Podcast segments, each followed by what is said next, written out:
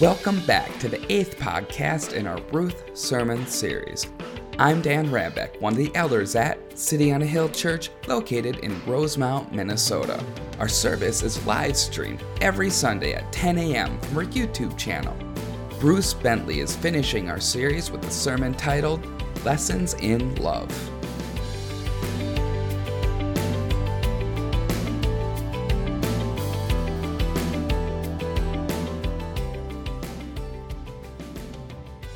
We are, like I just said, finishing the book of Ruth.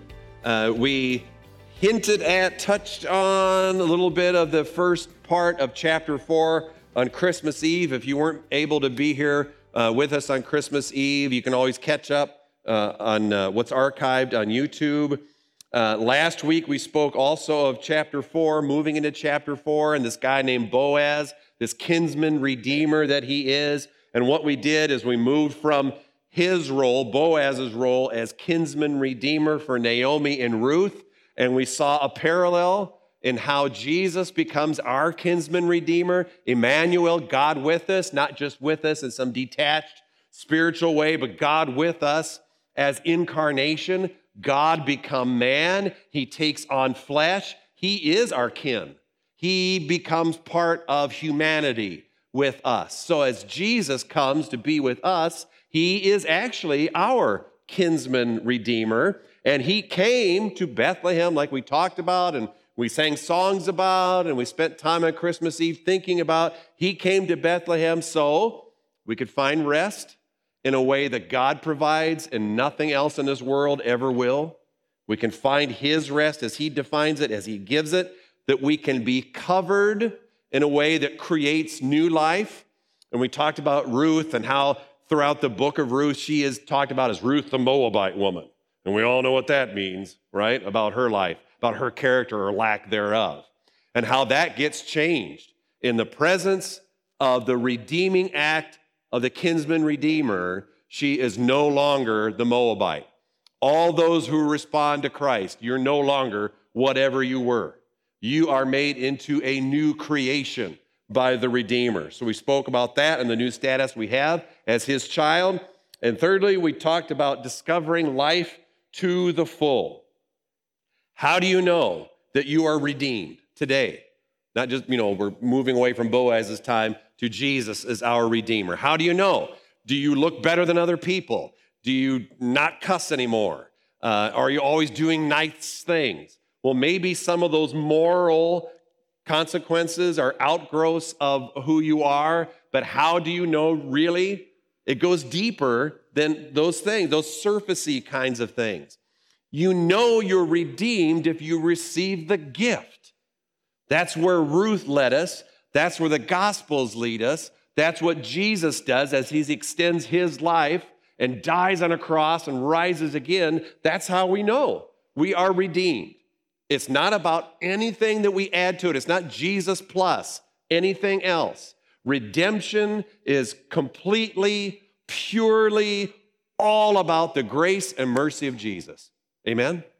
That is an awesome thing, and we got to dwell in that and enjoy that and learn more about that all year long. We're going to do that no matter where we're teaching or whatever book we're in. We're going to dwell on that. Ruth the book of Ruth starts so dark and so hard. And now we get to the end of Ruth, and the lights come up, and we see what we've been talking about life to the fullest for Naomi and Ruth and even Boaz is right here in chapter four. All that we hoped for and all that we had looked forward to, not just for these people, but for us, is taking place all that they wouldn't dare to dream of. Have you ever had something like that in your life that uh, if times have been difficult and if you would dare to dream for something better, right? If things just came together and you finally got past whatever that garbage is or the issue in your life, if there's something you dared to dream would change or improve or go to the next level, then you can relate to what's happening here. They didn't dare dream that it would be this good. And that's where chapter four takes us. Boaz, he stands up by the city gate. We talked about it Christmas Eve. He buys the land, he marries Ruth. The law and its requirements are satisfied, paid in full. That's what Boaz does. The other guy, the so and so that we don't know even the name of, the, the nearer kinsman redeemer, he backs out because he doesn't want to pay the price. He realizes just what's at stake and what it would require of him, and he says, I'm out. Boaz, it's up to you if you want it, but I'm out of here. And Boaz says, I'll take it on. I'll pay the price. This family, my family, I'll do it all. I'll give it all. The Redeemer always pays the price, and he did it in full. That's what we looked at. And then prayer breaks out. And really, this prayer, this time in chapter four, it's this prayer of blessing. Chapter four, verse, uh, verse 11. May the Lord make the woman who is coming into your house like Rachel and Leah, who together built up the house of Israel. May you act worthily in Ephrathah and be renowned in Bethlehem. And, verse 12, may your house be like the house of Perez, whom Tamar bore to Judah, because of the offspring that the Lord will give you by this young woman. Now, that's a whole other sermon in those two verses. What's really going on there? Uh, let me just kind of summarize it like this these are two examples as the people gather in this city, they see what's going on, they're responding to what Boaz done, and this blessing breaks out uh, as they remember how God has worked in their history, the history of Israel, in not so ordinary circumstances, even scandalous circumstances in the past. God works in those ordinary or not so ordinary uh, uh, conditions and circumstances to bring about something extraordinary. So, in short, God makes a way by redeeming people and circumstances when there seemingly is no way, which is Boaz and what he's done with Ruth and Naomi. So, as people gather, they know the story, okay? Small town, everybody talks, they know what's going on. They know the story, and they recall similar stories in the past where others have been redeemed, uh, where women have uh, taken the initiative to create change in not so orthodox kinds of ways. Those things are part of God's redeeming plan. God can redeem all things, and in fact, will redeem all things. So that's the blessing they give. And then it's, it's kind of like um, if you could script it, if we could be the directors, if this was a movie, okay, if we're finishing the end of the movie, we hear the blessing, Boaz and Ruth marry, and then it all fades to black, and then the, the letters come up on the screen one year later, or nine, ten months, or whatever, something like. So it says a year later, okay? And then it fades into view that we see uh, who? Naomi and Obed. So Ruth hands the baby over, and let's read what happens. So Boaz took Ruth. She became his wife. Then one year later, the women said to Naomi, verse 14, Blessed be the Lord who has not left you this day without a redeemer. And may his name be renowned in Israel. He shall be to you a restorer of life and a, nourish, a nourisher of your old age. For your daughter in law who loves you, who is more to you than seven sons, has given birth to him. Then Naomi took the child and laid him on her lap and became his nurse. And the women of the neighborhood gave him a name, saying, A son has been born to Naomi. They named him Obed. He was a father of Jesse, the father of David. So as the scene comes back in, we fade into full color. And the emphasis, the focus of this final scene is not on Boaz. He's the Redeemer, but he kind of fades to the back. The focus is on Naomi. And there's this baby. The book began where? It began with Naomi, and it looked like that. Okay? And if you were here the first Sunday, we, you know, we talked about genealogy, family tree a little bit, and that confuses me. Maybe it confuses you too. So I wanted to put it on the screen so you could see what it looks like. That was the beginning, and that's what it quickly became, at least as we read. Actually, 10 plus years have gone by, and that's how dark and how uh, hopeless things became for Naomi. So if you remember the beginning of the story, in just a few verses, that's where we were at. So it's an awesome way that the narrator of the story brings us back to remember how rough it was, remember where we began the story. And now we have something that looks like that. Where there was no hope, there is now new hope. Where everything seemed like dead end, we're hitting the wall, it's over. There's no way God can work in this. How many times have, have, have we, have you thought like that?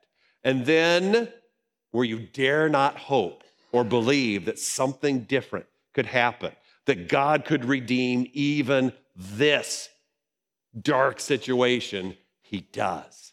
And how does He do it? He brings in the Redeemer. So we see that's the line. Now, I think, there we go. So here are the lessons that we're going to look at as we close this book. It's Hesed love. We've talked about a number of number of times uh, throughout this book. It's, it's one word in Hebrew, but it encompasses so many things. So it's very difficult uh, for translators uh, with a lot of words like that, but especially this word. Uh, it, it involves uh, not just love, but the kind of self sacrificial and giving and trusting, always there, never giving in kind of love. Uh, kind, and you wrap in their kindness and compassion as well. There's so many things going on in this kind of love that we kept seeing throughout the book. It's Hesed love that filled Naomi in the very beginning, uh, after her husband dies, and there are these two daughters, right? And she says, I want the best for you. I want you to have peace and rest and a home. She's saying, I want that kind of love for you. It's Hesed love that caused Ruth to stay with Naomi when the smart thing, air quotes, the smart thing to do was what? Go back to her family and her land and her people, culture, gods, whatever. And she left all of that to go with her mother in law. It's Hesed love that drove Boaz to treat all people with kindness and compassion, not just his family or his immediate coworker or, or employees, but also Ruth, others gleaning in his field. That's the love that changed him, the love that he extends to others. It's that kind of love that gives new hope to the family picture that we just saw that begins in Bethlehem, that extends this new life to other people, and in fact extends life even to us the story of Ruth as it goes on and on and on. So, that kind of love gives us some lessons that this morning I want to, I kind of want to try to wrap things up with and what he's, uh, the narrator is teaching us. And the first lesson is in prayer.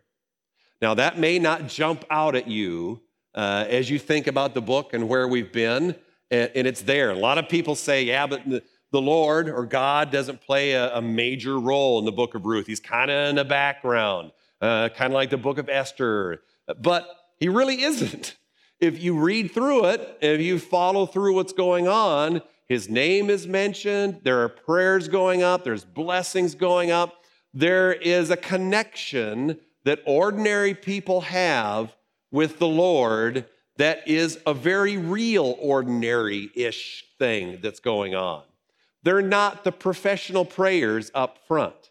They're the ordinary people like you and me that are discovering more about the Lord as they talk to Him throughout life's problems and struggles and issues.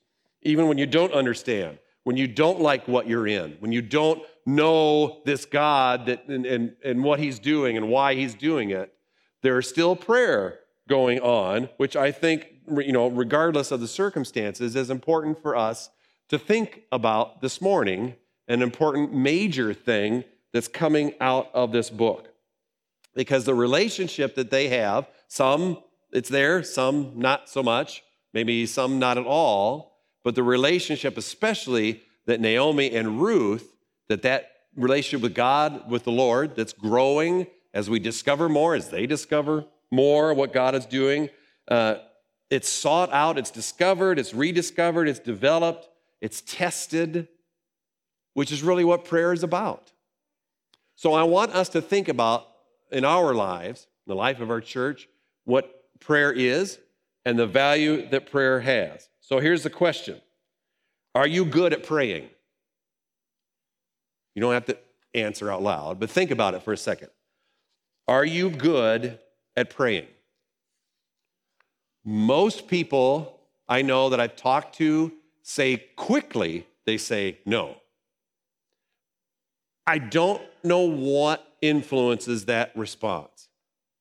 If you were thinking no, think about why you said no. Because I'm not the professional person up front? Because it makes me nervous? Because I don't know what to say? Because it's supposed to sound like a certain religious thing? And when I pray, it doesn't sound like that? Maybe you're self conscious because you use the word like too much. Uh, most people say, I'm not a good prayer. But you know what? Most people pray when it matters to them. Now, I'm around people sometimes, like in that first wave of grief. And not just in the really intense times, but, but a lot of times where there's something hard that's happened. And there's a whole lot of people that start praying, and they become really good at prayer really fast. Isn't that interesting? And why is that? Well, there's something in here that kind of jumps out. Because I'm in need, because there's a crisis, uh, it, it just starts happening. They didn't have to think about, now, how should I do this? It's got to sound a certain way. Now, when I finished college, I got right into ministry. I was the youth pastor in Boone, Iowa. You guys know that. Uh, look it up. There's pictures. So I was, you know, called into a situation where I had to be a part of the Sunday morning service. So I had to do announcements that nobody listens to. I had to do that every Sunday for 10 years. And then also, I had to be the professional prayer because I was on staff. I had to lead in prayer. And no one told me how how are you supposed, how am I supposed to pray right now? So it doesn't sound ridiculous or stupid or juvenile, right? I got to pray in front of people. And there was a whole lot of nervousness in me when I had to do that. And here's what I've learned, real briefly, in short. I've learned in my life if I'm not already praying, if that's not a part of my ongoing conversation with God, whether it sounds good or right or not, then whatever I do up front it did, on Sunday morning, it just didn't matter. It would always sound weird or awkward or not sincere. However, if I am praying, if I'm talking to God every day throughout the week, whatever jumps to my mind, and I'm just I'm just starting I just talk to him about it. If that's kind of going on, then I see all sorts of things to pray about. As we sing every Sunday morning and as we read scripture together, there's stuff that pops out of God's word, things that remind me of, how, of his goodness, of gospel truth. And man, I enjoy it. And I want to talk to him about it. I want to pray about it. I want to share that with you as we pray. I don't get worried about how I'm going to pray because it's an ongoing conversation, like what the New Testament says pray without ceasing. That's just kind of part of me now. You don't have to be a professional to do that. You just have to get used to talking to God. Okay? So maybe if you're one of those folks that says, I'm not a good prayer, I say like too much, it's awkward, I can't do it like you can. Forget about all that stuff. I don't care how many times you, well, I do sort of care how many times you use the word like because it gets annoying. Maybe you should work on that thing. But but the rest of it, just speak from your heart. That's what God wants. Just start doing it. Okay? So I think what Ruth shows us is a reminder of just how ordinary and, and natural talking to God can be. You've got a prayer calendar. Doesn't matter if you're praying on the right day or not. So if you're OCD, get over that. Just pray any day. Just if, if you're like, ah, I don't know, I don't know, the pastor told me to pray. I don't know what to pray about. So grab that, and that gives you some ideas. It gives you a starting point uh, do that. If, if you would like to pray after service when we're done, so every once in a while we, we tell you that if you'd like to pray with somebody, and it doesn't have to take all year, we can pray for a minute uh, or 30 seconds. Do that. I want to encourage prayer to become more and more a natural part of our existence as believers together. Take opportunities and just talk to God. That's one of the things I see coming out of Ruth. You also see uh, the word providence on the screen. The second lesson in Hesed love is about providence, how God works things together. The Lord can be trusted as we read the story. We also need to wait on Him, which is always difficult and painful because He's having His way in His timing and we're not. This is a good, this book is an excellent reminder of how He works. And back to this whole prayer idea. There's sometimes when you're going through hard times, like I heard someone say just this past week in a very difficult time, she said, I don't like God right now in the midst of her misery. And I said, I get that. There are times I don't want to talk to God either, and because I don't like what He's doing in my life right now. It's hard, it's rude, it hurts. That's reality. Speak the truth that's on your heart to God in certain situations like that. There is a struggle that we all are a part of at different times. That's the reality of life. Ruth is a perfect example of, of this. Yeah, but I'm not Ruth. I'm not Boaz, right? So uh, there is a verse, uh, Romans chapter 8, verse 28, uh, that is sometimes used to hurt people, uh, that is kind of taken out of context. Uh, for those who love God, all things work together for good. Maybe you've heard that before. And, and in the midst of, I don't like God right now, then what's good about that? I get that too. In the immediate issue that I'm in, this is not good. And I don't trust God right now. In fact, I don't want to talk to him. He's the problem. So if we can just back up a second on that one. In the reality of where life hurts, and this is not, this doesn't feel good. You know what's going on in there? There is something in all of us, and I think it's maybe not everybody, but people that I know, believers or non believers, there's something in most of us that says, if God is God, then it should be good right now, right? Because most of us still say there's, there's probably a God. I don't know exactly who he is or what's going on, but most of us still say there's a God. And if there's God, then it should be good. Now, let's press on that a little bit, okay? If there's a God who is God, that God, okay? If that's what inside I really believe, if he's God, he's God. He's that huge. He's that powerful. He's that sovereign. He's that in control, whatever. If he's like that, if I think he really should be like that, then could he be so much God that he's working something together for good that I can't see yet? Even though it hurts, even though I struggle with what's going on right now, could it be that he's so much God that there's a bigger story that he's working on? It involves my hurt but that's not the end of the story. That's a big one. And especially if you're hurting right now, you're going to push back hard mentally with your heart, everything. I get that, and that's okay. But if you think God is that big, could he be that big? Could he really be that big to involve what hurts even in some kind of greater plan and purpose? We can't rush to the end of the story of Ruth to the end of so many stories in Scripture and just read the happy ending and make it our devotional thought.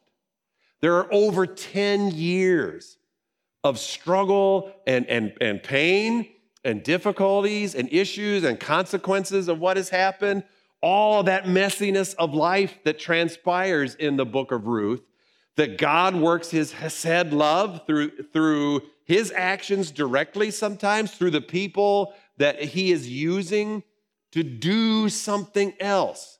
So we can't genuinely condemn or dismiss God because he doesn't do it immediately. Everything that we see, we see there's a bigger story. And we're there somewhere in it. With Ruth, it took years. Faith journeys with God are grown, are developed over time. Good things take time. Now, the third lesson has to do with redemption. Chapter 4, uh, back to verse 15. He shall be, so all these women around Naomi, back to that part, okay? And here's this baby Obed. So they say, He shall be to you, speaking to Naomi, a restorer of life and a nourisher of your old age, for your daughter in law who loves you, who is more to you than seven sons, has given birth to him. There's wisdom in what they're saying. They're saying, Look at this child. He is the restorer of life. Something big is happening. It's not just any other baby. He is restoring life. The full circle continues. Again, where, where there was something, she went away full, she comes back empty, and then we see this story beginning. It's not just about Boaz redeeming, there's another redeemer coming that the narrator shows us at the end of chapter 4 who will become the ultimate restorer of life, who is the redeemer and also restorer of everything, of all life, of all creation, everything that he's created, he is going to bring back and fulfill all that he's promised, and that's Jesus.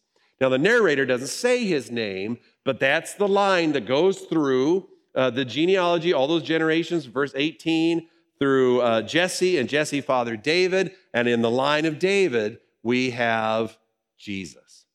The story keeps going. Even though chapter 4 ends, the story of redemption and restoration keeps going through the original Testament, through the Gospels, all the way through the New Testament. I don't know about you, but most of the time, especially when I was younger, reading genealogies, I hated it. It's boring, right? So and so begat so and so. Who cares? I, I didn't know any of those people, right? The genealogy here is so interesting because it's short. I can read it without getting bored, okay? And Boaz is stuck right there in the middle. Actually, he's the seventh, which is probably significant because seven is perfection, okay, uh, in the Bible. So he, we give a, we have a short genealogy, but Boaz shows up in seven, um, the seventh uh, place.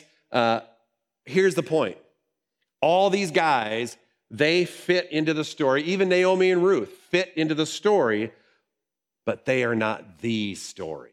That's the beauty of how Ruth ends. Here's the story. Here's a little synopsis, right? Here's all these people. They're significant, but they're not the ultimate.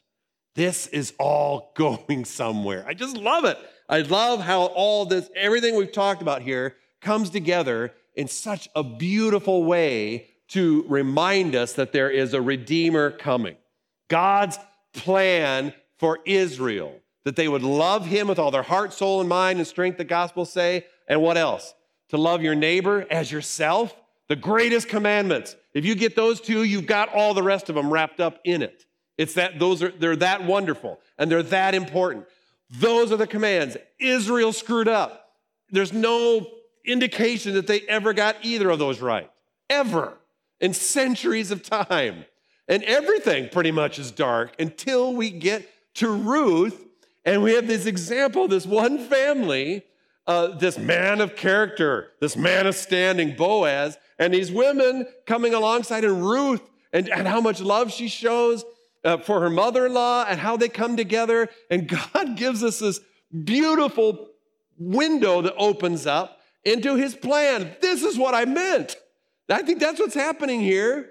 Open your eyes. This was the plan all along, and nobody ever got it. In fact, God's saying, I had to go to Moab to get this woman that you don't like because she's a Moabite to bring into the story so you'd finally see. There it is. To love God with this kind of love, to love each other in such a self sacrificial way, to put each other. Most of the time, we come to church looking for something for us, right? Is it good enough for me? And when this is the absolute opposite. What can I give when I go? That's the love of God. That's Hesed love. That's the love that we should respond to God and to each other. No one got it then. Does anybody get it now? I hope so. I hope we're moving in that direction. That's what the book of Ruth is about. It all leads us back to Jesus. Jesus is the good of Romans 8:28. He's the good. All things work together for the good. Those are called by him, uh, believers. You are being led into and through a life that doesn't lead to your lead to your instantaneous feeling good. It leads to the good, which is Jesus. He's the ultimate good. And he loves you with this kind of love. So, significance of genealogy, it all depends on your perspective. Do you see how God is weaving his plan and his story together and those spaces between the names and all that they went through? What God is at work on? What is he after? What is the ultimate goal of his plan? Now, let me wrap up with this two different headstones, okay? On the top, you see the name Isabel Snedden, who was born in 1851. And the bottom stone, you see John Snedden, who was born in 1842. They were both born in Scotland, and they made the trip to America. I don't know how old they were. They were probably younger. Uh, all I know is Isabel came with her family, and John came alone. Now, it just so happens that uh, they got on the same on the same steamer ship that went from England to America. I don't have the year. I got to get on the whatever. What is the site? There's some site you can figure this stuff out. Uh, Ellis Island. They've got like a site, right? You can find names. They got on the same same steamer. They meet each other. They start talking. They come to America they keep corresponding through the mail, and they eventually get married. John and Isabel Snedden move to the new state of Iowa. They have children there. One of their daughters was named Margaret. Margaret met James Bentley. They were married. Uh, James and Margaret had seven children, the youngest being Harold Bentley, my dad. Harold and Ruth Bentley got married later in life. My grandparents were born in the mid 1800s. My grandparents. That's how old I am, okay? Now, they had three kids. I am the youngest kid. If John and Isabel had not met on that steamer coming from England to America, I would not be here, along with some other kids I see over there. Things would be different. Now, you ever think about we, we all have a story somewhere in our back. We all do. Something providentially. Because I'm convinced that God doesn't make mistakes and He doesn't do things randomly. It's not chance. God puts us together in the way that He does so that we're here right now. That's the providence of God, preparing in advance something really good to do in our lives. Now, that doesn't mean we always like in the meantime or in the moment what He's doing, but we can rest assured that He has a plan. Now, just as God has given all of us this family genealogy that has brought people together from maybe in your family tree all over the world, right? That people met somewhere and then other children happened and then you're here, okay? We all have that story, just like that physical, biological genealogy. We all have a spiritual family tree and how God is at work bringing you to himself. Those, everybody can think of somebody. If you're a believer this morning, you can think of somebody in your life that shared Christ and probably did it in a hesed love kind of way. Not just a random talking about Jesus, but spent time with you, loved on you, invited you over for lunch or dinner, or went to coffee, or uh, led your Sunday school class, or uh, went to a game that you were in and watched you and then talked to you later. All of those things and many more require sacrifice of time, of resources to love someone else. Everybody here, if you're a believer, I'm sure, or if you're becoming a believer, you have somebody like that in your life right now who loves you that much They make the story, the hesed love of God real to you. And you can begin believing and trusting in Christ because you know this person uh, loves you and sacrifices for you. And that, if you're a believer, has changed you. Your life is redeemed, your life is being restored. And what Christ, the ultimate Redeemer, is doing for you and in you. Doesn't have to be a fancy story. Uh, you don't have to be a rock star Christian. You could live a pretty ordinary, plain, sort of dull life. Isn't that great? Because Christ redeems those too and sets you apart to be a part of who knows what. And his providential work, who knows? And that spiritual genealogy, who's next in line? But I'll tell you what, there isn't going to be anybody next in line if you don't continue the process.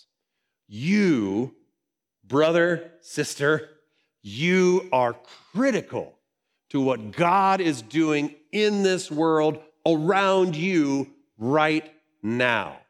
Do not wait for someone else to do what God has put before you to do.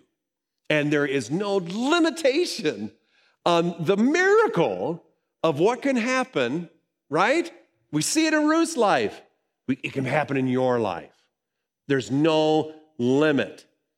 The greatest, the most wonderful thing you, you wouldn't dare to hope for can happen, maybe is about to happen as you faithfully, obediently respond to God's love and share it with others. What somebody else has done in you and for you, show it, give it, love it away to other people this year and be a part of what God is doing. Let's pray. Lord, we thank you for this time we've had in the book of Ruth, uh, how it stirs us to think of how great and how wonderful you are and your redeeming work, that there is no limit to it, there's no end to your love. The love that comes and finds us in our state and redeems us out of it. Lord Jesus, as we consider our lives, where we're at right now, I know, Lord, there's some of us that are struggling and don't like it. Lord, bring a new breath of hope. Spirit, work in us to revive us and open our eyes that what we're in is not the end right now. It's part of it. Give us the grace and strength to get through it so we can then begin to see the next step. Shine the light of your word on that next step so we can be faithful in that. Lord, do new, exciting, and wonderful things as we respond to you this year. In Jesus' name, amen.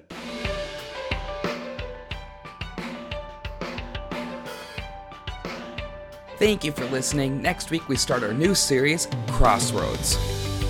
We also have multiple podcasts to check out, including Faith Works and Finding Jesus in Ecclesiastes. For upcoming events, check out our website at mycityonahill.org.